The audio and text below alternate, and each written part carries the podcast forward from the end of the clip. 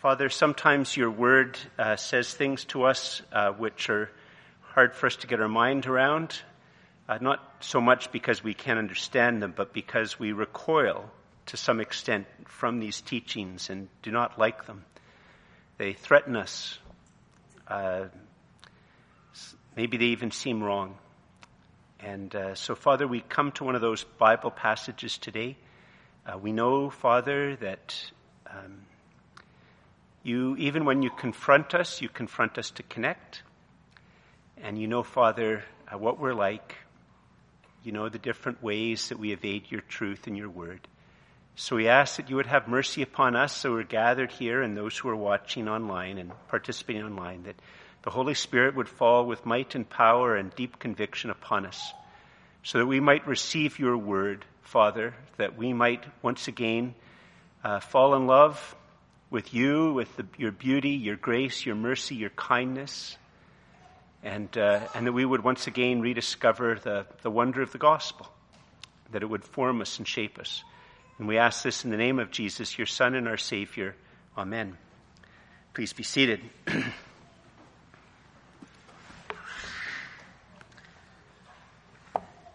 this morning we're going to discuss, we're going to look at the text that describes the destruction by God of Sodom and Gomorrah. Um, I was talking to somebody this week um, about several people this week about it, and, and one of them uh, said that he wasn't couldn't quite remember what happened in that text, and I, I, I just told him that it's a text that you get the word sodomy from, and it's also the text that foreshadows hell. And he went, "Oh." but that is the text that we're going to look at this morning. Uh, I'm also very conscious that it's Pride Month. And I just want to say to anybody who's here or anybody who might be watching uh, online uh, that we didn't, I didn't pick, Daniel Avitan and I didn't pick this text just to sort of say there uh, to those who are celebrating Pride Month. Um, those of you who know me, I actually have a hard enough time remembering that Christmas is coming or that Mother's Day is coming up or anything like that. Uh, we just try to pick texts that are going to be uh, nurture the congregation. And part of what we want to do here is we want to preach the whole books of the Bible, and we want to, I also want to make sure that we both look at Old Testament texts and New Testament texts throughout the course of the year. And we just decided it would be good to go through the story of Abraham. Uh, sort of not really thinking that Sodom and Gomorrah uh, would be the story that we would look at during Pride Month. And I know some people would say that it's uh, not a good time to look at Pride Month uh, during uh, looking at, the st- destruction of Sodom and Gomorrah during Pride Month. And I guess all I would say is that uh, people who would say that to us would also say that it's never a good time to look at the text. So we're going to look at the text. So if you have your Bibles, the text will be on the screen, but if you have your Bibles, it's always good. You can check as well. And I, normally I don't give you an outline of where I'm going, but I'm going to give you a very brief outline of what's going to happen this morning as we look at the text. First, we're going to look at the story so that the story is clear. Second, we're going to look at the issue of the sins that are involved. Then we're going to look at the problem of God's judgment. And then we're going to look at the gospel and the hope that it brings. So that's where we're going. So let's go. Get your Bibles, and if you turn in them to Genesis chapter 19, verse 1, and we're going to go through this. I'm going to pretend that they're scenes in a, in a play or a movie or a story. So scene 1, verses 1 to 3 is scene 1 and its title is Foreboding. Here's how it goes. The two angels came to Sodom in the evening, and Lot was sitting at the gate of Sodom. When Lot saw them, he rose to meet them and bowed himself with his face to the earth and said, My lords, please turn aside to your servant's house and spend the night and wash your feet. Then you may rise up early and go your way. They said, um, No, We'll spend the night in the town square. But Lot pressed them very strongly. So they turned aside to him and entered his house, and Lot made them a feast and baked unleavened bread, and they ate. Now, just a couple of things very briefly about that. Uh, first of all, as I talked about it uh, just a tiny bit last week, because this story of Sodom and Gomorrah is in a sense a two-part story, and we looked at the first part last week. Uh, probably the best way to understand angels, and sometimes they're called men, is they're angels. In a sense, they have avatars, so to speak. The angels have avatars. They appear and, and are, to all intents and purposes, men, uh, but they're like an avatar. Uh, those of you who know games and stuff like that, that's maybe a way to help it, and, and movies, but they're angels.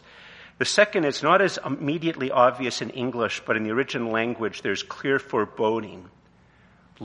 Is, uh, Lot is terrified. He's worried when he sees the men come in. He knows what's going to happen. And so in the original language, he, he can't, he's really urging them to not spend the night in the square. And even when he says you can uh, eat and then leave early in the morning, he's hoping that the two men can come in, nobody notices, and they can leave so early in the morning that nobody notices. So there's a sense of deep foreboding in the first scene. Scene, scene two, verses four to five, the city sins.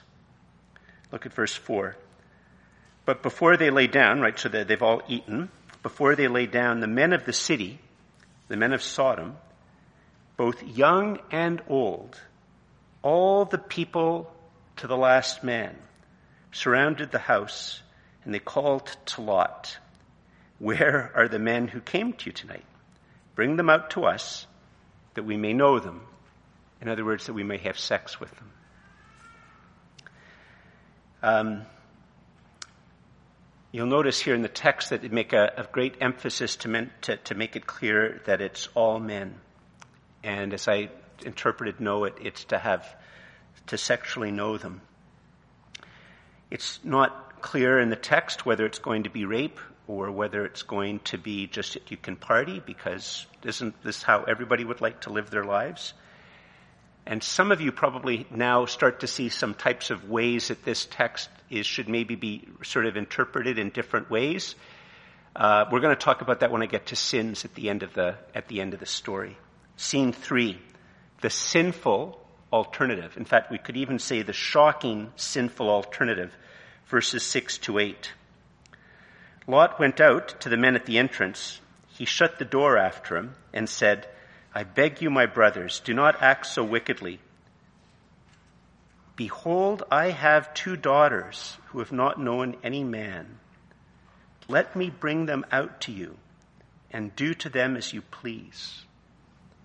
Only do nothing to these men for they have come under the shelter of my roof. Now you have to pause. This is a, I mean, there's a smidgen of courage, but what Lot is suggesting is a terrible evil. But some might say, you know, George, here, here's a second here. Aren't you sort of like, the text doesn't say that, that Lot's like a, an evil guy. Like, aren't you sort of trying to impose your moral framework on it? Like, doesn't the Bible text valorize or make Lot into a type of a, of a hero?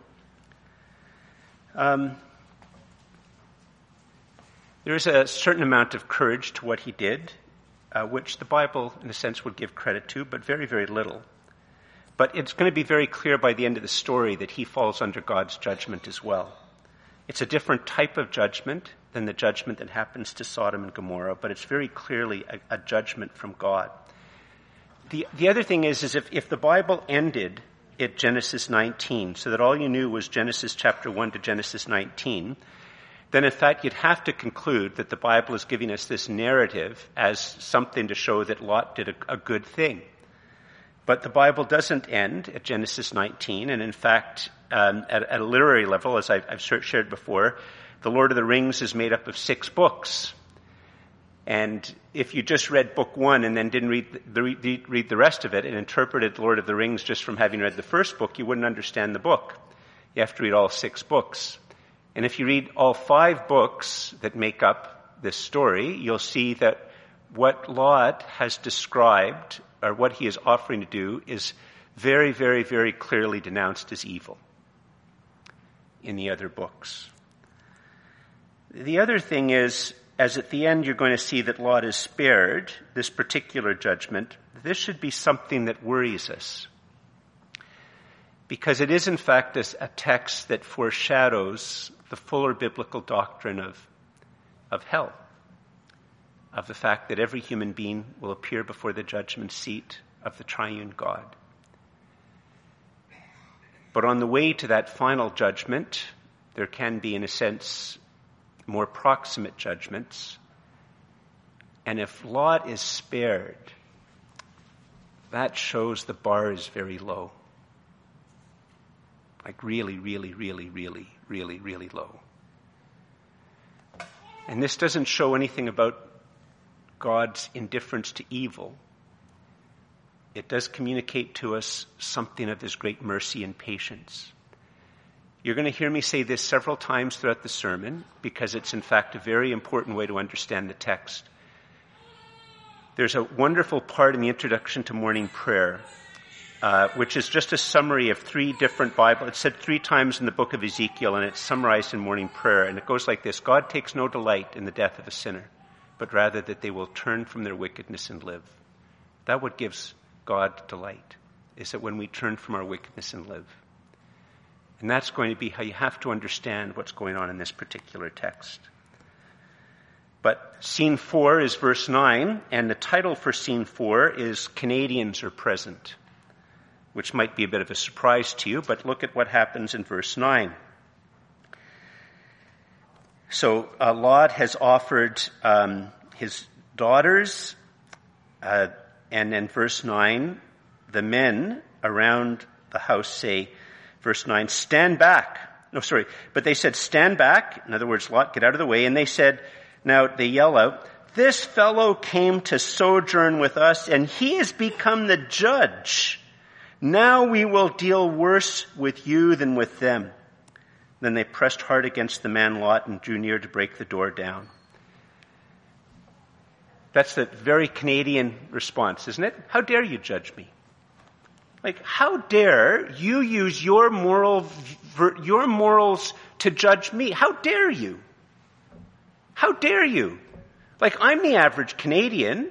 Like, what are you guys doing? You're the ones who are hate, you, hateful. You're the ones who don't believe in diversity. You're the ones who don't believe in inclusion. You're the ones who don't believe. How dare you? And that's exactly what they say in the text. Canadians are present. Average Canadians. Scene 5. Deliverance and explanation. Verses to begin at verse 10. But the men, the men slash angels, reached out their hands and brought Lot into the house with them and shut the door. And they struck with blindness the men who were at the entrance of the house, both small and great, so that they wore themselves out groping for the door. Then the men said to Lot, Have you anyone else here sons-in-law, daughters, or anyone in, you have in the city, bring them out of the place. For we are about to destroy this place because the outcry against its people has become great before the Lord, and the Lord has sent us to destroy it. Now, the word um, blinding is a, a, a loan word from another language, not from Hebrew. And the, um, what the loan word means is blindness. So some of you who watch certain types of movies and read certain types of books, uh, and maybe who've had certain experiences are familiar with flashbang grenades, uh, where there's a very, very bright light and a, a loud noise which uh, temporarily uh, stops people from being able to function, and uh, it confuses them. And it's a similar type of idea here in this word. The, the idea is that there's been an exceptionally bright light that blinds them with the light.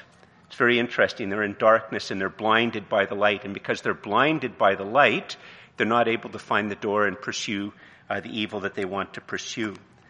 Uh, we also see here the explanation of God's, judge, uh, uh, God's judgment, and there's something that's important that you need to know. Those of you who aren't familiar or don't remember what happened in the story just before this, the story that happened just before this is very significant for two things. I mean, more than two things, but two things for the point of, of view of, of what we're doing here. Is that in the story before this, the Lord and Abraham have a conversation. The Lord decides to reveal to Abraham that he's heard that there's great evil in Sodom. And so that the Lord is coming down to Sodom to see for himself, so to speak, whether in fact the great evil is there. And it's very important because it, it's communicating that the Lord isn't like anger driven. He's not thin skinned. Uh, he doesn't have temper tantrums. Uh, that he's driven by justice and truth. And so he goes down to see whether in fact it's true because he's not going to do, if he was to judge and, it, and, and they weren't really guilty, then he would be guilty of injustice. But God is driven by justice and by truth. And at the same time, the dialogue between Abraham and God, because in the story, Abraham intercedes for the city. God says to Abraham, I'm going down to see how bad, whether or not Sodom and Gomorrah are as bad as they say. And Abraham instantly knows that if God goes down, Sodom and Gomorrah is doomed. And so Abraham intercedes for Sodom and Gomorrah. And, um, but now we see that they've come and seen for themselves. In a sense, it's the straw that broke the camel's back. And they announce that there's going to be God's judgment and that uh, therefore they have to leave. Scene six, more Canadians are met in the story. Look at verse 14. So Lot went out and said to his sons in law who were to marry his daughters, Up, get out of this place, for the Lord is about to destroy the city. But he seemed to his sons in law to be jesting. Now, why is this more Canadians? I don't watch a whole lot of Netflix comedy specials, but from what I know, if, a, if I was doing a special and I got up to the front and said, how many of you are worried about the last judgment? And everybody would laugh. Right? I'm sort of thinking a lot about how God's going to judge everybody and we're all going to go to hell. Everybody would laugh. That's the Canadian response. And part of the story is, it's a very profound part of the story, if you think about it, because it, it, and this is, this is going to be this in the next little bits are very important things for us to think about. All in the story, the, the story forms us for this. I mean, gosh, the world just seems so stable, doesn't it? And how could something suddenly happen? I mean, you know, you, you, think about it. That night, as these two men slash angels entered the town, the townsmen and others were thinking about how they're going to put their kids to bed. They were maybe counting the rest of the day's take. Uh, they were making their supper. They were thinking of the party. Maybe they're thinking of the trip they're going to do tomorrow. They're thinking of the business deal. Life is going on as normal. The powerful are powerful. The weak are weak. Uh, the city is right there. It, it seems very, very stable. Life is going to go on. And the idea that something could happen that would end all human life in just in a moment is, seems completely and utterly preposterous as it does to us. A couple of Saturdays ago, 70% of Ottawa people didn't think that by the end of the day they would be without power. And for those of us who lost power for an extended period of time, it's unsettling at a very psychic level for the world not to be stable. Scene 7 Difficulties in Believing. Look at verse 15. As morning dawned, the angels urged Lot, saying, Up, take your wife and your two daughters who are here, lest you be swept away in the punishment of the city. But Lot lingered. So the men seized him and his wife and his two daughters by the hand, the Lord being merciful to him, and they brought him out and set him outside the city. And as they brought them out, one, one said, escape for your life. Do not look back or stop anywhere in the valley. Escape to the hills, lest you be swept away. Lot had difficulties believing it. He sort of believed it at night. I mean, good grief. He, he's, he, you, think about it, it, it's dark in the house. There's, there's men screaming and howling. They're probably cursing and, and, and they can't find and they're banging and they're making lots of noise and and he's uh, and it, and it's dark.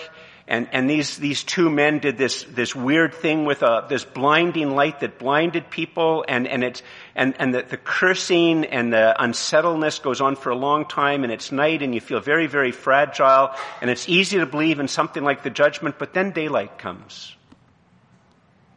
And you look at your favorite tree and you look at your garden and you look at your walls and if any of you have ever been to the Holy Land, even those parts of the Holy Land that are most dry and desolate, there's a beauty to them, and you look out and it just looks like everything's very stable, and it's hard to believe. It would be as if by the end of this sermon, you feel a bit convicted about the reality of hell, but it's hard to maintain that reality. You go outside, you get a coffee. You drive your car, the roads are stable. It's hard to continue believing such doctrines. It's very psychologically true. Scene 8 Mercy to the blind. Verse 16. sorry, uh, verse 18, I should say, verse 18. And Lot said to them, Oh no, my lords, behold, your servant has found favor in your sight, and you have shown me great kindness in saving my life, but I cannot escape to the hills, lest the disaster overtake me and I die. Behold, this city is near enough to flee to, and it, it's a little one. Let me escape there. Is it not a little one, and my life will be saved? One of the angels said to him, Behold, I grant you this favor also, I, that I will not overthrow the city to which you have spoken. Escape there quickly, for I can do nothing till you arrive there. Therefore, the name of the city was called Zoar. It's a very, very subtle thing, but in verse 16, if you look, you'll see that what's happening to Lot is purely because of God's mercy. But in verse 19, Lot thinks it's because he's found favor as if something about him. I mean, how could God judge me? You know, like, you know, like, you know, I'm married. You know, I have a degree. I'm Canadian. You know, I'm a good guy. How could God judge me? I found favor. I could see how you can judge, you know, those bad people. You know, I don't know, the guys who vote for Trump or, you know, some of those, like, you know, billionaire tech giants or something like that. I can see how you could judge them. But look at me. And, and so there's a, a, fundamental blindness about Lot. And it's even seen in the, in the difference between Abraham. I mean, Lot doesn't realize that his standing, the mercy comes because of Abraham's intercession for him. And, and Abraham intercedes for the whole city that God would spare it. But what Lot does is whine because he doesn't want to be inconvenienced. And so he's blind, but God still shows mercy. He doesn't show mercy because Lot's going to get a pass. Lot's going to be judged. See, God takes no delight in the death of a sinner, but rather that he might turn from his wickedness and live. A season of not being judged is because God desires us to repent. The reason texts like this are in the Bible is because God desires us to turn to him for mercy and hear that he has provided a Savior. Now, a very sobering part, scene 9, the judgment of the Lord. Verse 23. The sun had risen on the earth when Lot came to Zoar. Then the Lord rained on Sodom and Gomorrah sulfur or brimstone and fire from the Lord out of heaven. And the Lord overthrew those cities and all the valley and all the inhabitants of the cities and what grew on the ground. But Lot's wife behind him looked back and she became a pillar of salt. The uh, language is communicating that it's not just that, it's not as if God is cruel and, and, and, and Lot's wife just happened to glance over her shoulder and then bam. No, no, no. It's, uh, she's, she's not walking towards freedom. She's not in the city for protection. She's standing outside of the protection looking back probably thinking my husband Lot is a fool to believe these people. Like, look how beautiful everything is. Like, nothing's going to happen. Like, I don't want to live in this crappy little city. Like, I have this wonderful house. I have servants. We have wealth. We have possessions. We had to leave it all behind. And so she's not in the city. And the destruction and the judgment of God comes upon her. Scene 10 Mercy and answered prayer. Look at verses 27 to 29. And Abraham went early in the morning to the place where he had stood before the Lord. That's in the chapter just before. And Abraham looked down toward Sodom and Gomorrah and toward all the land of the valley, and he looked, and behold, the smoke of the land went up like the smoke of a furnace.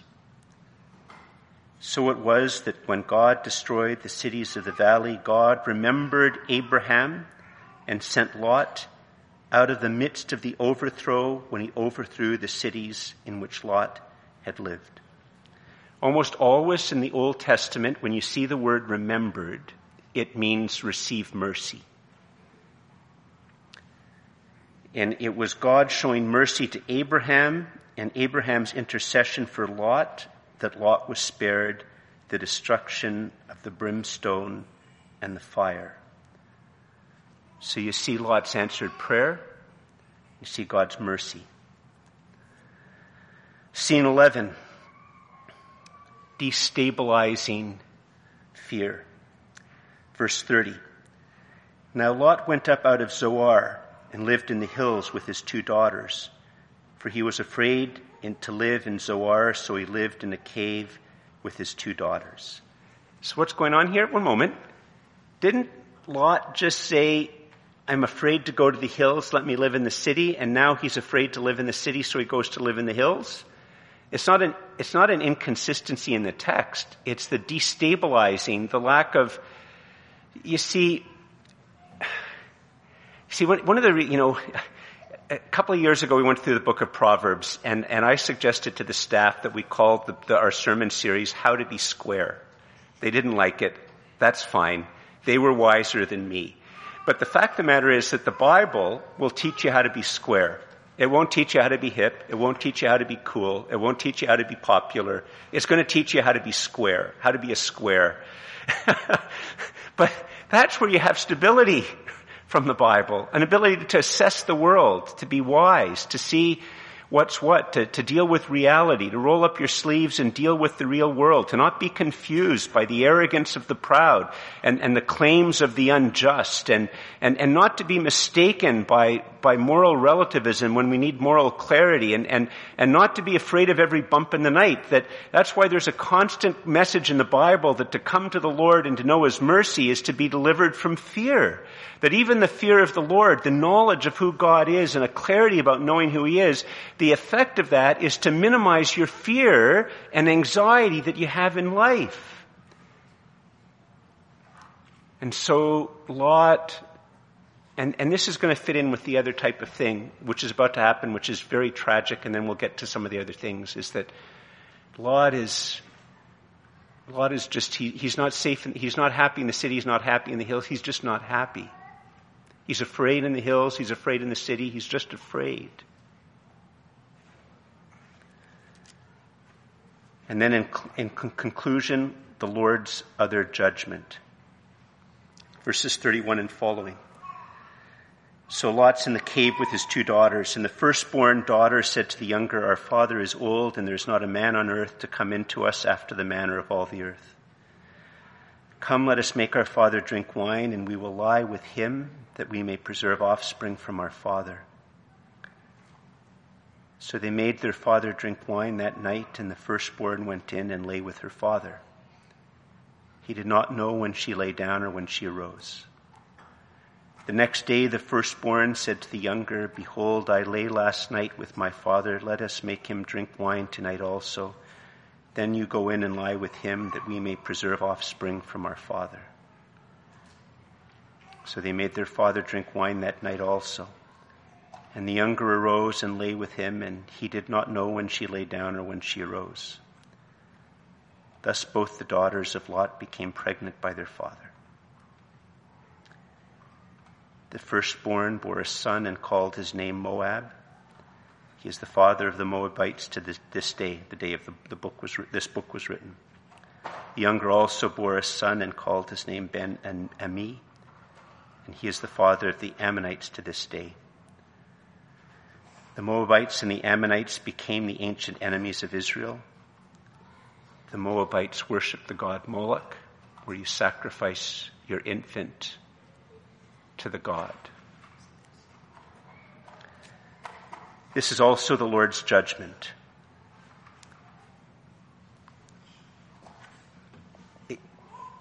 one of the ways that sometimes the Lord judges us here on earth, or we start to begin to experience the Lord's judgment, is that the common grace that He bestows,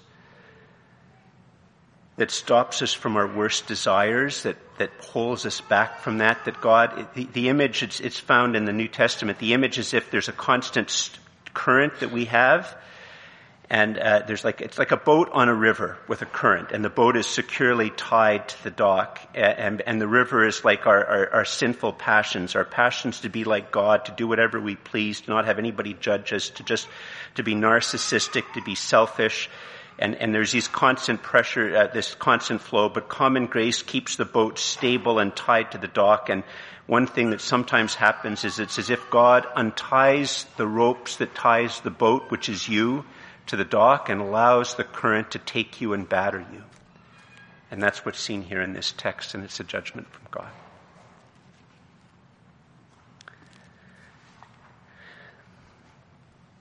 Now, some of you might have said, George, you know, that's a very interesting story. Um, it's a terrible story. In some ways, George, I think you should be ashamed that you would even believe it or uphold it. You know, George, I think you read a story like that, it encourages violence against the LGBTQ plus community. Um, I think it's homophobic. And, and frankly, George, I think you and others are misinterpreting it. It's very obvious that the men are either bisexual, they're, they're not they're homosexual. It's not talking about lesbianism. It's, in fact, George, probably what it is, it's heterosexual men desiring to do something like this and you know, we know better today. Uh, we, we know better about orientation and stability and, and, and health and, and just everything about this text, George, is just wrong. A couple of things in response very briefly. The same sex sexual knowing in the text is definitely not the only sin in the text, but it is one of them. the rest of the Bible, because uh, it's, it's, that this, this text is commented on in, in Isaiah, it's commented on in Jeremiah, it's commented on in Ezekiel, and it's commented on in the New Testament. And from these other places, we see that it's, there's this, this, among the other sins of Sodom and Gomorrah are a lack of hospitality, of rape, of oppression, of adultery, of making lying seen as a virtue, of acting in a way to enable crime, of arrogance, of being unrepentant, and of oppression of the poor. But in that list, the same sex sexual knowing is also present. It is one of the sins that led to the judgment of the city. And then some people might say, but George, you see, this is the whole problem. You know, George, why is it that the Bible thinks that things like that are like the worst sin and you're just giving heterosexuals and, and others a pass because, you know, like, uh, but I'm just gonna, those are all, in a sense, good comebacks, but they're mistaken. In fact, the matter is that the Bible never says that same-sex sexual knowing is the worst sin. In fact, actually, the Bible does tell you what the worst sin is. Right? Those of us who know our Bible, what often causes a, com- a problem of conscience in the New Testament is the unforgivable sin, is the sin against the Holy Spirit not same sex sexual knowing. And what that sin is a, a person who's become so proud that they never repent. They're completely immune to whatever God tries to do. They're immune to the truth. They, they're immu- uh, immune to conscience in, in such a way that they're just immune and they can no longer repent. They can no longer hear the truth. And that's the worst sin. In fact, actually, in ancient Christian teaching, which would still be the mainstream of Christian teaching, sort of summarized in the seven deadly sins. In the seven deadly sins, the sexual sins are the least deadly. And the most deadly is pride. But it's still a deadly sin. But it's definitely not making any claim that it's the worst sin. And anybody who says it as a Christian, it just doesn't know anything about it.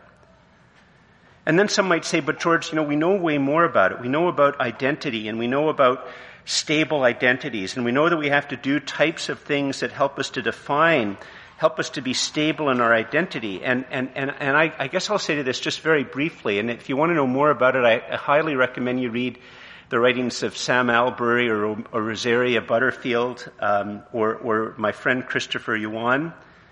But the fact of the matter is that the Bible is not reductionistic. It's a very hard thing for our, the world to understand. The world is always trying to reduce us. And the Bible is not reductionistic. Human beings aren't reduced to their sexual desire. The Bible never reduces human beings. They don't reduce human beings to their race. That's not even a biblical concept. They don't re- reduce human beings to economic forces. The Bible never reduces human beings to, to the, how much money you have. It, it never reduces human beings to your sexual desire or politics. It doesn't reduce you. The Bible upholds the fact that human beings are angular and made in the image of God, and we sing and we dance and we have friends and we make money and we have businesses and we listen and the Bible celebrates that. The Bible never reduces us to define us in categories of heterosexual is not a biblical concept. In fact, it's against the Bible. Heterosexual is an attempt to define you by your sexual desire. It's an attempt to reduce you to what you desire sexually. The Bible doesn't accept that for a moment. The Bible's not reductionistic.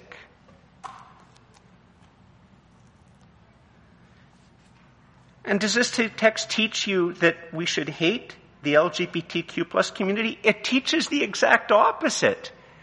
What's the heart of the text is that Abraham intercedes for the city. What the text is teaching you is to intercede for people. For me to intercede to people, not to hate them, but to have compassion and love them and to pray for them. The people that from whatever your point of view you think are farthest from God, and if, if you have a sense in your spirit that some people are really far from God, that's also a leading of the Holy Spirit for you to intercede for them. The text shows the, here, the, the model in the text is Abraham's intercession, the opposite of hatred. And does the text pick on the LGBTQ plus community? No, it doesn't. My, my friend Christopher Yuan is very, very brilliant on this. And it, I just have to talk about it very, very briefly. But the Bible points that there is two paths to holiness for human beings. And holiness isn't the same thing as barrenness. It doesn't mean being sterile.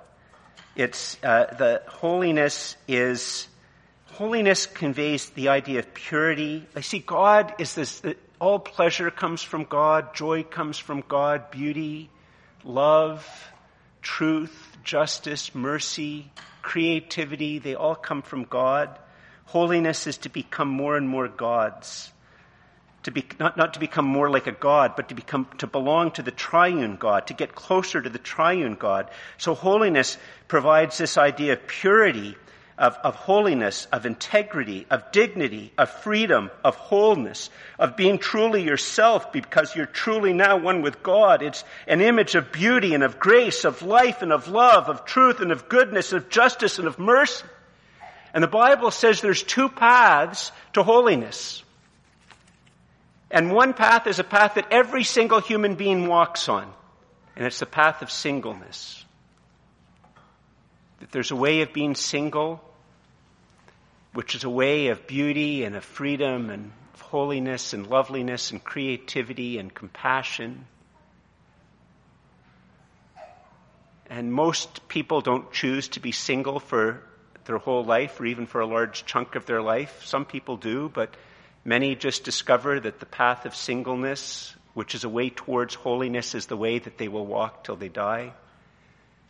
And others like me, I was single for a, a long season. I've been married. That's the other path to holiness of one biological male married to one biological female is another path to holiness. And unless that married couple die in a car accident at the same time, there will be a season where they will once again, one of them at least, will continue on that path to holiness. But God provides two paths to holiness. The Bible text here makes it very clear that God does not call you to heterosexuality because there's very clearly heterosexual sin. I'm not called to heterosexuality. I am called to love Louise. That's what I'm called to. To love Louise and be one with her. And it's a beautiful path. It's the path to holiness. What about hell and judgment? Doesn't, I mean, this whole text, this idea that God judges, it, God shouldn't judge. It's unworthy of God. It's hateful of God. I, I, George, I don't even understand how you could ever even believe in a text like this. George, you should, this text is horrific. The God that's revealed in here is horrific. It's a whole other sermon, but I want to say a couple of points. The first is that when we feel this about God, what is revealed is not what's true about God, but the fact that we're confused. Why, you, why am I saying is it revealed that you're, you're confused? You make moral judgments. You make moral judgments about all sorts of things. If you can make moral judgments, why can't God? And if you refuse to make moral judgments, if you refuse to allow God to make judgments, is that because you think that you're God? And what about punishment? You, you want justice and you want people to be punished. Like, you know, you think about it. And let's say even take a very good couple. Let's say there's two people and they're both two people very high up in Shopify or some high tech thing and they're both making a quarter of a million dollars and, and so they're making very, very good money. I, I'm guessing more than anybody here in the room, but maybe there's somebody here this morning or watching who's making more than having bringing in more than half a million dollars a year.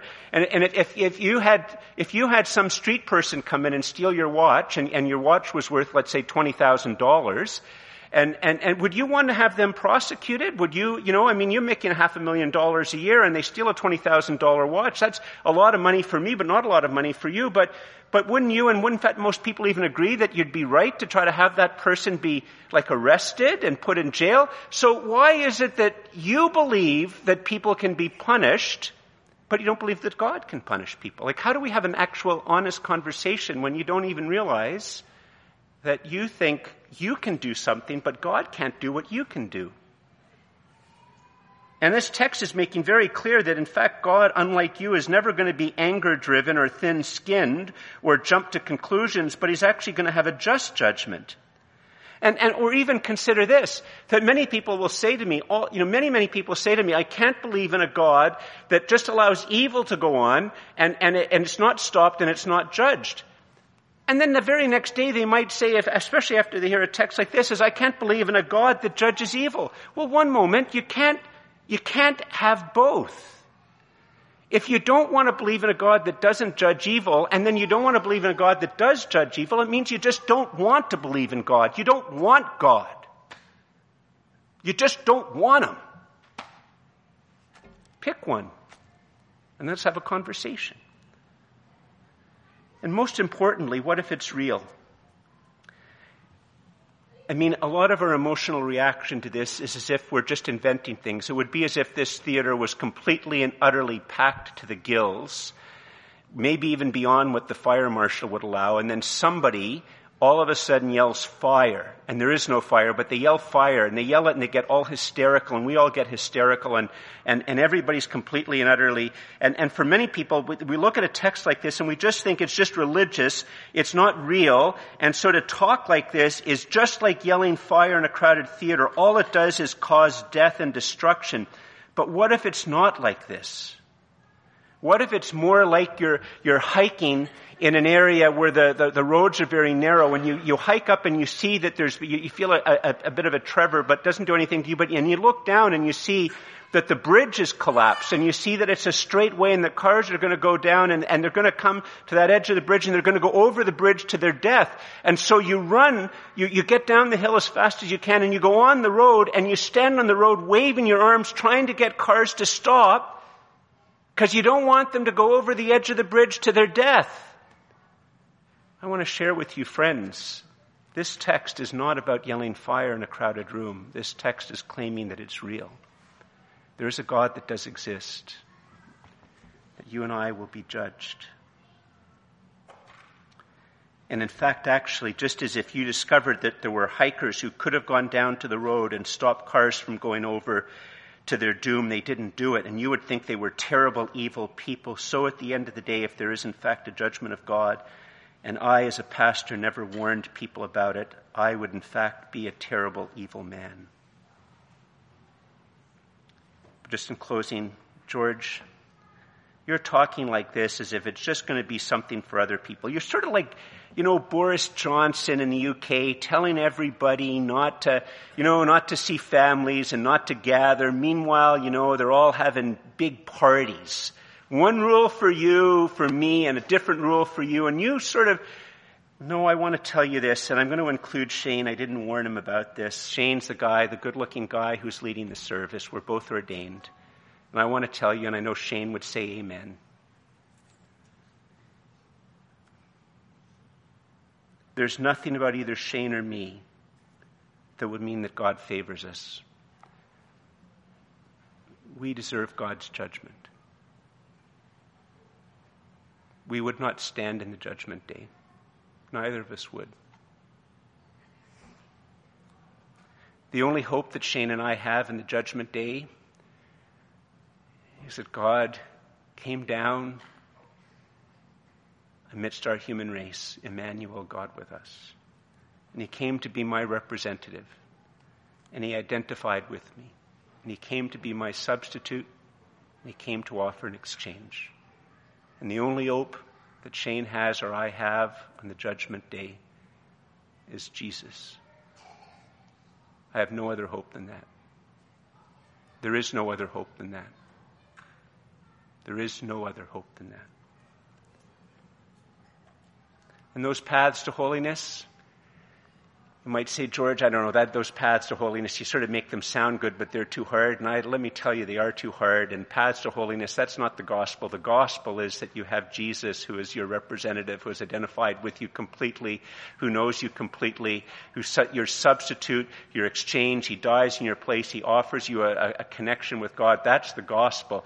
But I can also tell you this, that it's God's intention that there are paths to holiness. And there are paths to holiness. One path is a path of singleness. The other is a path for a season of marriage. And with Christ, you don't walk it alone. There's a presence on the path. And there's the hope and promise at the end. And it's all a gift from our Savior. I'm going to invite you to stand. As we draw to a close, if you are here or if you are watching and you have never given your life to Christ, there is no better time than now to give your life to Christ. There's no better time than to, to say to Jesus,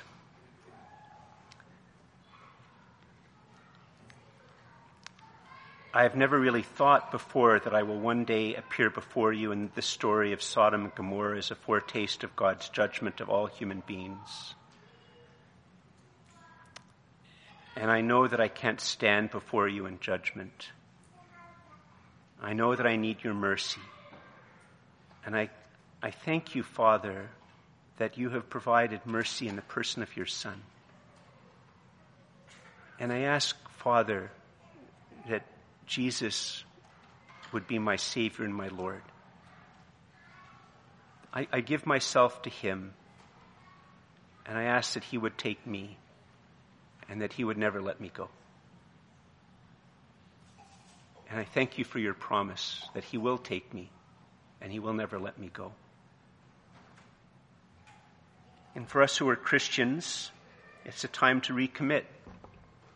Not that we should spend all of our time thinking about just the last judgment or hell, but it is an important, real truth about the real world. And it's so wonderful that we can remember this on a day when we will receive the Lord's Supper, where we are reminded that Jesus' death upon the cross was inaugurating a new covenant. To remember his blood shed and his body pierced and dying. And that we can receive him as our Savior and Lord. And, and the Lord's Supper is not only a time to receive more grace from him, but to recommit to him. And to remember that he will never let us go or forsake us, that he is our Savior and asking Him to be our Lord. Let's bow our heads in prayer.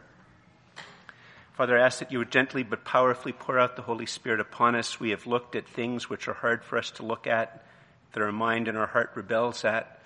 But Father, we can see in this that you are reminding us of what the real world is like, that you are in fact God, that you are in fact Lord, that there is a justice, there is a day when we will be judged, and there is a judgment, and that our only hope is Christ, and that people need to know Christ. They need to have Him as their Savior and their Lord.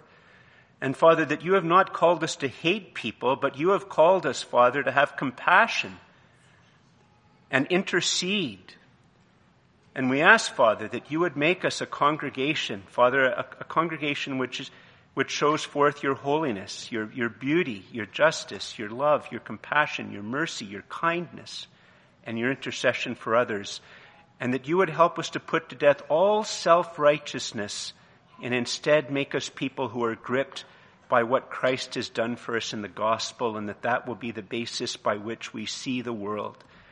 And that as your gospel becomes more dear to our heart, that we are shaped for compassion. We are shaped for mercy. And so, Father, we ask that you would do this wonderful ongoing work in our lives. And we ask this in the name of Jesus, your Son and our Savior. And all God's people said, Amen.